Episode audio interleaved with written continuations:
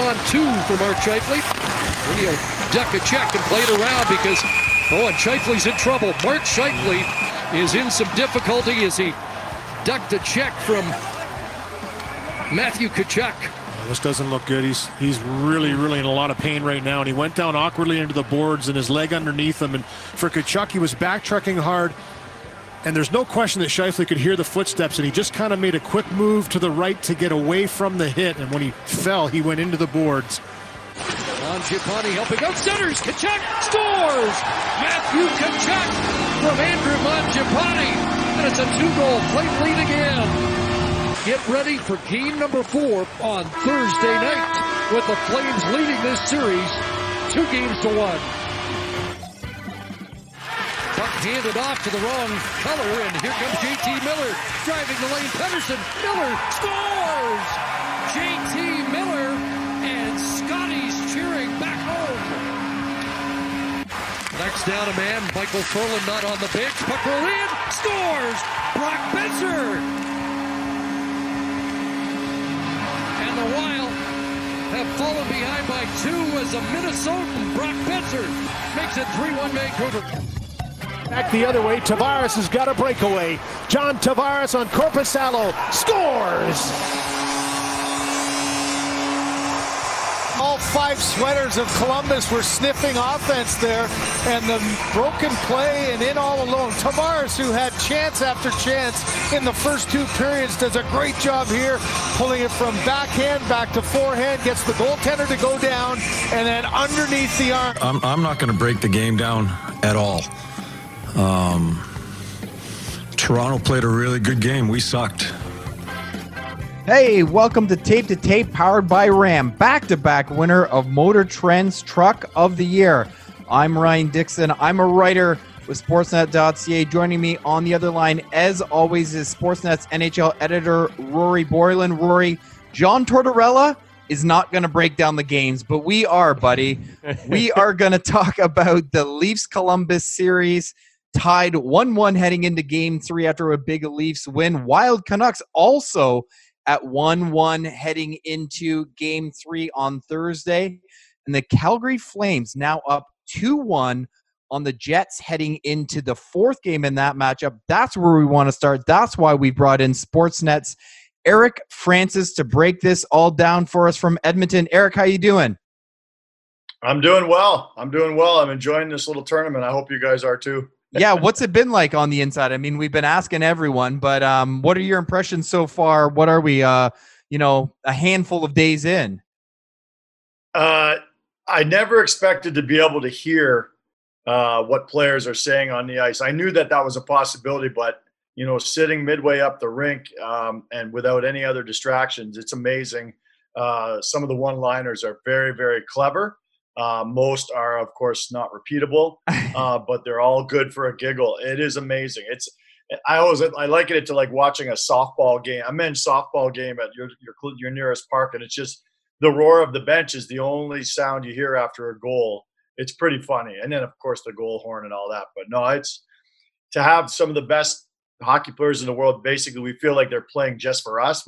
I know that's not the case, but it feels like they're playing just for us uh, it is it is i know i'm going to look back at this and say wow what an opportunity to be there live. Well when it comes to chirps i'm guessing the jets flames series might lead the way. This has been a hotly contested series so far. Obviously it started out um, you know uh, the the world was collapsing from the winnipeg perspective with Mark Scheifele going out and the ensuing controversy with Matthew Tkachuk, Patrik Laine also on the way out.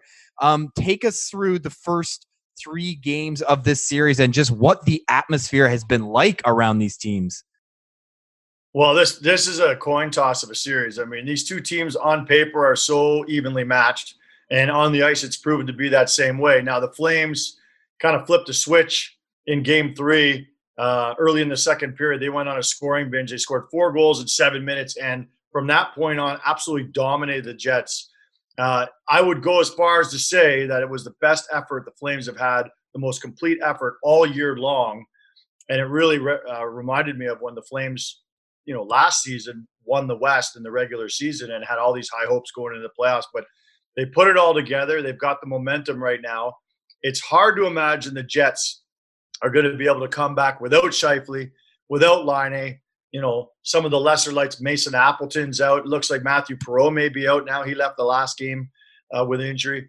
Uh, the, the injuries are mounting and the depth is really being tested in Winnipeg. But it seems to me uh, that they, I still think that they can keep this tight and make this a series because they have Connor Hellebuyck. I still think uh, the Calgary Flames are not out of the woods yet. Eric, one of the biggest questions coming in for the Flames was, you know, how that first line was going to perform, and a lot of pressure on them because if Calgary lost this series, we're probably talking about uh, off-season trade possibilities for Gaudreau and, and anybody really. But uh, I mean, how have they answered? How how has Gaudreau specifically, but how has that that whole trio performed so far? Uh, they've been pretty good. You know, it's funny. I don't think they're Calgary's best line anymore. I think Calgary's top line for the last month of the season and now is uh, Mikael Backlund, Matthew Tkachuk, and Andrew Mangiapane. But to answer your question, you know uh, Gaudreau, Monahan's leading the team right now with four points. Uh, Gaudreau's right behind him at three.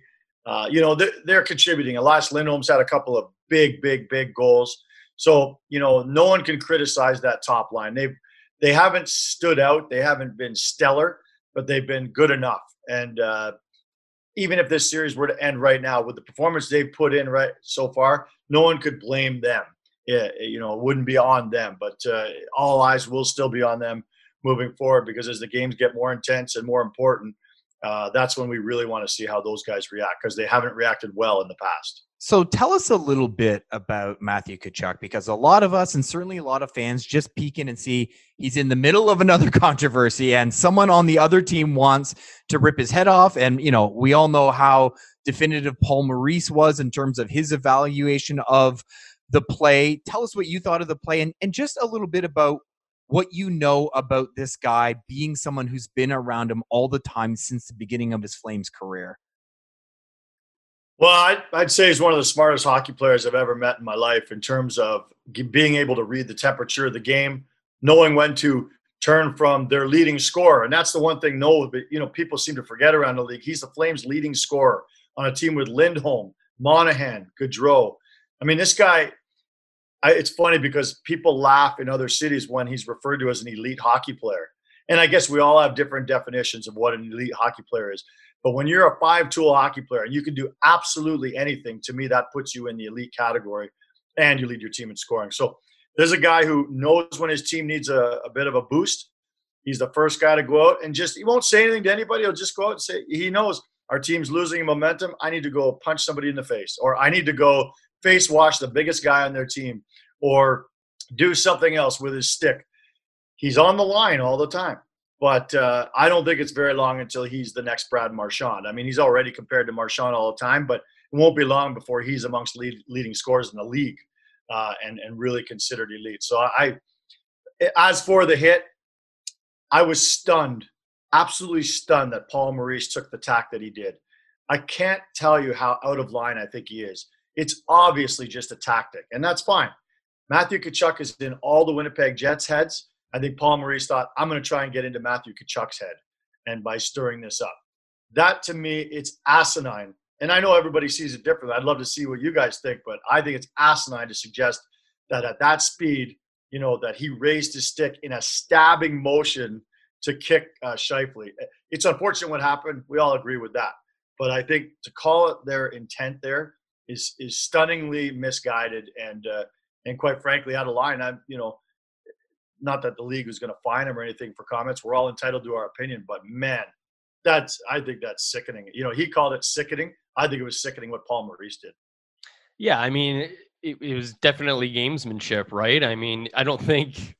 I hope we can all agree that NHL players aren't flying around out there thinking, "I'm going to stab this guy in the back of the leg with my blade if this hit doesn't." You know, it was two guys going into the boards hard, one of which Tkachuk just plays hard, right? And then when Scheifele turns at the last moment, they're both kind of losing their balance, and it's just an unfortunate end result. It's like the Muzzin hit yesterday. Like I don't think anybody thinks Pierre Luc Dubois was trying to injure the guy, and it's just an unfortunate result. And that's what happens sometimes with a guy like Tkachuk who just plays on the edge. It's not that he crossed a line here; it's just he played on an edge, and in this moment and ended up unfortunate for one player. Yeah, I, I guess I'm always naive about these things because, or sometimes feel like maybe I'm naive because I'm with you, Rory. You don't think people are going out there thinking they're going to injure someone else with their skate. Now, Matthew Tkachuk is harder to give the benefit of the doubt than other people. But um, and and I guess to be fair to Maurice, I think he did say it not that he targeted him with the skate that he jumped you know he didn't say he jumped over the board thinking he was going to do this. It was more in the moment kind of thing but i don't know. Again i guess i'll say i do feel like i'm uh maybe i'm naive but i i just have a hard time believing that's what's going on between a player's ears knowing the damage you can cause to uh, another guy in your league. Yeah and a friend they work out together with gary roberts in the off season you know i, I and and the other thing is just you know in terms of this series, the Calgary Flames know that to have any success, they have to be physically tougher. You know, in the last couple playoffs when they've been bounced easily, it's because they're getting shoved around by everybody. Everyone's dictating the pace of play and the physicality to them. The Flames got Milan Lucic with this in their mind. We've got to go out and be you know tougher than other teams. Uh, it's not the old NHL where you had to be the biggest, strongest team and you just manhandled teams all the way to the final. It's a bit of a hybrid, and the Flames, I think, have that. So with that in mind, Matthew Tkachuk's going out there early in Game One, like everybody on the Flames roster, and hitting everything that moves. And he missed that check because Scheifele twisted at the last second, but he just caught his feet. And we've seen that happen a million times. It was just unfortunate that he went down. We were all shocked in the building. We could hear him uh, screaming in pain. We knew it was pretty serious right away, uh, but we were all pretty surprised that he he folded like that because at first glance it didn't look that bad. Yeah, that makes me think of a question here, Eric. Um, in terms of the physicality, like that could be an advantage for the Flames in this series because we know the Jets have lost a few pretty big bodies off of last year's roster. So, I mean, from what you've seen in Calgary Winnipeg games in the past, like how how different, less physical um, is is this Jets team compared to some of the other recent ones? Well, yeah, you lose Trouba, you lose Byfuglien, and you lose Myers on that back end, and it changes the whole complexion of their team. Uh, Adam Lowry is really the only physically imposing player on the Winnipeg Jets. He's like six foot five, six six. Um, after that, um, it's it's a smallish team. I mean, and it's funny the Jets have that reputation of being this big, bad, bruising team, and they were two years ago when they went to the conference final with those guys I just mentioned, but they're gone now. And you know, Blake Wheeler's a physically imposing guy, but as we saw when Matthew Tkachuk fought him, he's not that tough. I mean, Tkachuk knocked him out, and Tkachuk's not even a fighter. So I, I they're they're not that tough. They're playing a physical brand too. Uh, in Game Three, they actually out hit the Flames, um, and, and so the hits are close in in all the games. But it just seems like the Flames are dishing them out uh, with a little more vigor. If you if you know what I'm saying, they they've really made that uh, their priority, and that makes for great hockey to me. And yeah, it, with that with that, you know, late in Game Three, Matthew Perreault went down with an injury. Uh, Sam Bennett hit. I will admit that as a Calgary uh, reporter, I was the first to say, "Oh, I don't know, that was dangerously close to the boards. Like it wasn't along the boards; it was, it was in a dangerous position." But it was it was a tough call, and they didn't call a penalty on it. But uh, that's the kind of thing. If you throw the body around enough, those injuries are going to happen to your opponents. So we talked about the uh, hits that Winnipeg has sustained on the back end, the losses on the back end. What about the Calgary blue line in light of Travis Hamonic not being there? Who, in your mind, has had to step up so far and take up those big time minutes that Hamonic was playing for this team? Has anyone kind of raised their game a little in your estimation? Well, Rasmus Andersson has stepped up to play uh, Hamonic's minutes and has done just fine, having a very good series. And I think a lot of people uh, who've watched the Flames for a couple years felt that he was ready to step up anyway. A lot of people think Rasmus Andersson's going to be in the top pairing next year with Mark Giordano, and and rightly so. Uh, once TJ Brodie moves along as a UFA, so uh, the guy who stepped up the most to me, who uh, to me is the guy that everyone should be talking about on the blue line, is Eric Gustafsson you know, the Flames traded for him at the trade deadline with Chicago, and they they knew he could quarterback the power play, but they had a pretty good defenseman named Mark Giordano who was quarterbacking the power play, the reigning Norris Trophy winner. Uh, but they've since demoted Giordano and put in Gustafsson to quarterback the power play. And as you guys have seen, uh, the Flames have scored uh, what they got two power play goals in game one. They got three yesterday. Um, they're just filling the net because that power play is on fire, and Gustafsson's been a huge part of it. So Gustafsson's the, the big talking point for me on that on that blue line for the Flames. And how about behind them? How um, I mean, Cam Talbot was awesome towards the end of the season there, and perhaps unsurprisingly is the game one starter, even though Rittich is the guy under contract next year. Um, I mean, how how has Talbot performed? Yeah, he's been crazy. I had to look at his numbers this morning. He's 202 goals against average, which is pretty darn good in the playoffs, and a 924 save percentage. In game three, when the Flames won 6 2, uh, Talbot had to make 33 saves. The Flames were actually outshot, you know, tells you what that stat means most of the time. I can't remember a big save he had to make. Um, I think that speaks to how good this blue line is, and they're keeping those shots to the perimeter. Uh, but Talbot is just a really quietly efficient goalie. He's not that guy who's going to come up with the Mike Palmateer save that I know I used to try and emulate in every road hockey game I ever played. Uh, but you know, it's it's just you know positioning, solid blocking. You know, he's been uh, he's been stellar, and, and it's interesting you ask because going into this series, a we didn't know who the Flames goalie was going to be. Uh, I was pretty sure it was going to be Talbot, but b everyone was talking about the other guy at the other end, and he's been good too, but not as good as Talbot, and that's the difference in the series. So we'll bring this kind of full circle. We started off talking about if if Calgary lost this series, it was going to lead to some interesting offseason questions.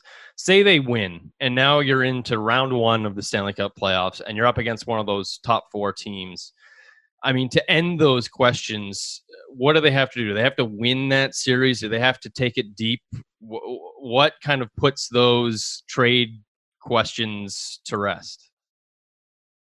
Roy, it's such a good question. I don't know the answer because in Calgary, where there's been so little playoff success, you know, this is not even technically the playoffs. This is the qualification round.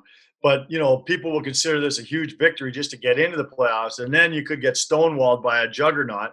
Uh, and then then all the questions come back again. I, I think they've got to at least win one series, or push it to seven games against a you know one of the best teams in the NHL, maybe the team that goes on to win the cup. I don't know, but I, I think if you, you got to win at least one series, don't you? For anyone to stop talking about your inability to perform when it matters most. Um, and in this series, they've had two games where they've really been phenomenal. Um, you know, but it's a, it's a five game series. We'll see. Uh, to answer your question, they got to get to the second round in most people's eyes around the league, that is really not much of a triumph just to get into the second round. But for the Flames to do it, it'll actually be going to three rounds. I don't know. It, it also depends how those guys, those top guys, play in, in that first and second round. So um, I think all the results from the playoffs were going to mean everything to the future of Gaudreau and Monahan in a normal season. But because this is not normal at all, I think you have to take what happens in the playoffs with a bit of a grain of salt and add it to what you saw in the regular season and make your determination on how to move forward with those guys or not. Uh, you know, at the end of the season, you can't just put it on a one or two round playoff run. All right. Well, Jets Flames has been compelling viewing so far. We'll see where it goes from here. Thanks so much for joining us, Eric. Thanks, boys. Love the podcast. Thanks for having me on. Call anytime. I don't have a lot going on here in Edmonton. All right, will. we will. We are going to take you up on that, buddy. Okay, stick around, listeners. On the other side of the break, we're going to talk Leafs, Jackets, and Wild Canucks right here on Tape to Tape.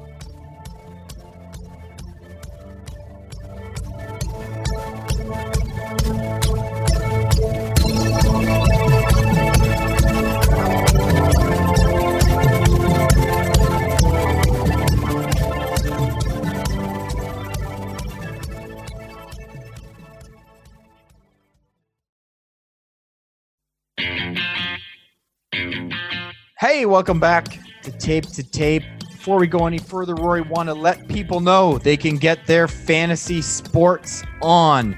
Check out sportsnet.ca forward slash RAM to enter. Uh, there are $50,000 on the line in cash prizes. Don't forget to, you can pick your players before each round all the way up to the final. So even if make some poor choices early on, there is a chance to get back into this thing. Grand prize winner gets a truck. Again, go to sportsnet.ca forward slash ram. I'll tell you who's not happy, Rory. People who picked New York Rangers because they gone. Yeah, that didn't take very long, did it? No. Uh, they didn't do much. They only scored four goals in three games. Um, you know, we were really excited to see what Igor Shesterkin was going to do, the heir apparent to Henrik Lundqvist, and then he was out for those first two games, uh, unfit to play, and came back, and it was just too late. Um, you know, when I when I did the bold predictions article on Sportsnet.ca, they were the team that I picked as here's this year's Cinderella team, but really at the top of that, set it up as when you do this article, you're setting yourself up to fail, right? Because you're really trying to take those deep cuts um, that have some basis in reality. And the Rangers just looked like a team that were trending in the right direction. They had an offense that was chugging, a goalie that looked like, um, you know, he could be one of the best, if not the best, in, in the first round. And they swept the Carolina Hurricanes 4 0 in the regular season series. So to get swept themselves 3 0, only score four goals. I mean, I didn't see it happening that way. Um, I was nervous of Carolina's goalies. Both of them played in that series, and both of them played really well. Reimer made a spectacular save in game three. You know, Carolina, you know what you're going to get from them every single game, even when they're missing guys like Dougie Hamilton. Like, they're just so well oiled. Um, they don't have a lot of weaknesses there, and they were just chugging along in that series. You worry about now if if the layoff for them is going to be a little long, but that could mean they're just going to be rested up. And and the team that they're going to play in the next round out of that round robin hasn't been playing the, you know, highest no. stakes games and not not the most physical games either. So maybe it's not as much of a factor right now. But I wouldn't want to play the Carolina Hurricanes coming out of that series because they didn't really look like they had any weakness to them. So, a little in pod news. We've learned as we're recording here on Wednesday morning in Toronto that Jake Muzzin, who was, of course, injured late in Toronto's 3 0 win in game two over Columbus, will not return for the first round. So, the Leafs will play the rest of their games against Columbus, whether that's two more or three more, without Muzzin. What do you think this does for the Leafs defense as we head into the third game of this set between these two teams on Thursday? Well, I mean, it's a huge loss. Um, Muzzin, I mean, there's a reason why they went out and targeted this guy in a trade a year ago because he's always been like Corsi friendly, defensively responsible. You know, he's not flashy or anything, but he does he does those steady things that you need to complement the more offensive weapons that you've got on that team. So it's a massive loss, and there's nobody that's going to be able to step in and do exactly what he does. But um, you know, based on who the seventh defenseman has been for the Leafs in in practices and all along here, it, it seems like Martin Marincin is the guy that is going to get the call here. You wonder if we see Rasmus Sandin at some point as well, but um, you know, do you get to a point where there's too many rookies? If you're putting Nick Robertson in already, do you want to replace a veteran like uh, Muzzin with a rookie like Sandin, or do you want someone with a little more experience like Marincin, who's no, you know, he's got some liabilities on his own. He's he's definitely prone to making defensive mistakes, so he's not safe in in in, in the most secure sense of the word. There, there's nobody that's just so obvious. I think there's going to be more minutes for some of the other guys who have played. It's just going to put a strain. Now, the good thing is, is I think they can survive this series without Muzzin because Toronto has actually played pretty well defensively as a unit, um, forwards included. It's just been how can they find the offense to get through Columbus's suffocating defense? The answer was no in game one in game two, very much so. I mean, they were going through them like a hot knife through butter, right? And so it's just that's the key is can they keep that going? I don't think they'll have a problem having Freddie Andersen hold the fort. Well, yeah, it's funny how much the view can change on a series from one game Oh, to yeah. the next because you watch game one and you go, there's the template. Korpisalo stands on his head, they get one goal. And then after game two, you're going, well, now Columbus has one goal that went past an actual goalie in two games. And how long can Korpisalo play like this? Well, exactly. I mean, and you know, if Korpisalo ever had a bad game, you could easily go to Elvis Merzlikins, and I You think, could. I think you can say Merzlikins has the higher upside. Um, he, he certainly looked like he might take that job down the stretch, and you know, had we had more games, maybe he kind of ekes his way into maybe not a finalist for the Calder, but like that fourth guy who was in the running there. Like he was sneaky good this year as a rookie, so they have depth there. But yeah, I mean eh, who knows what is going to happen in game three? Like Columbus just did not have a very good game two. Toronto did not have a good game one. I really don't know what this means for for game three. It could go either way completely. I think if you're Toronto, you know you've you've seen Auston Matthews had a couple good games.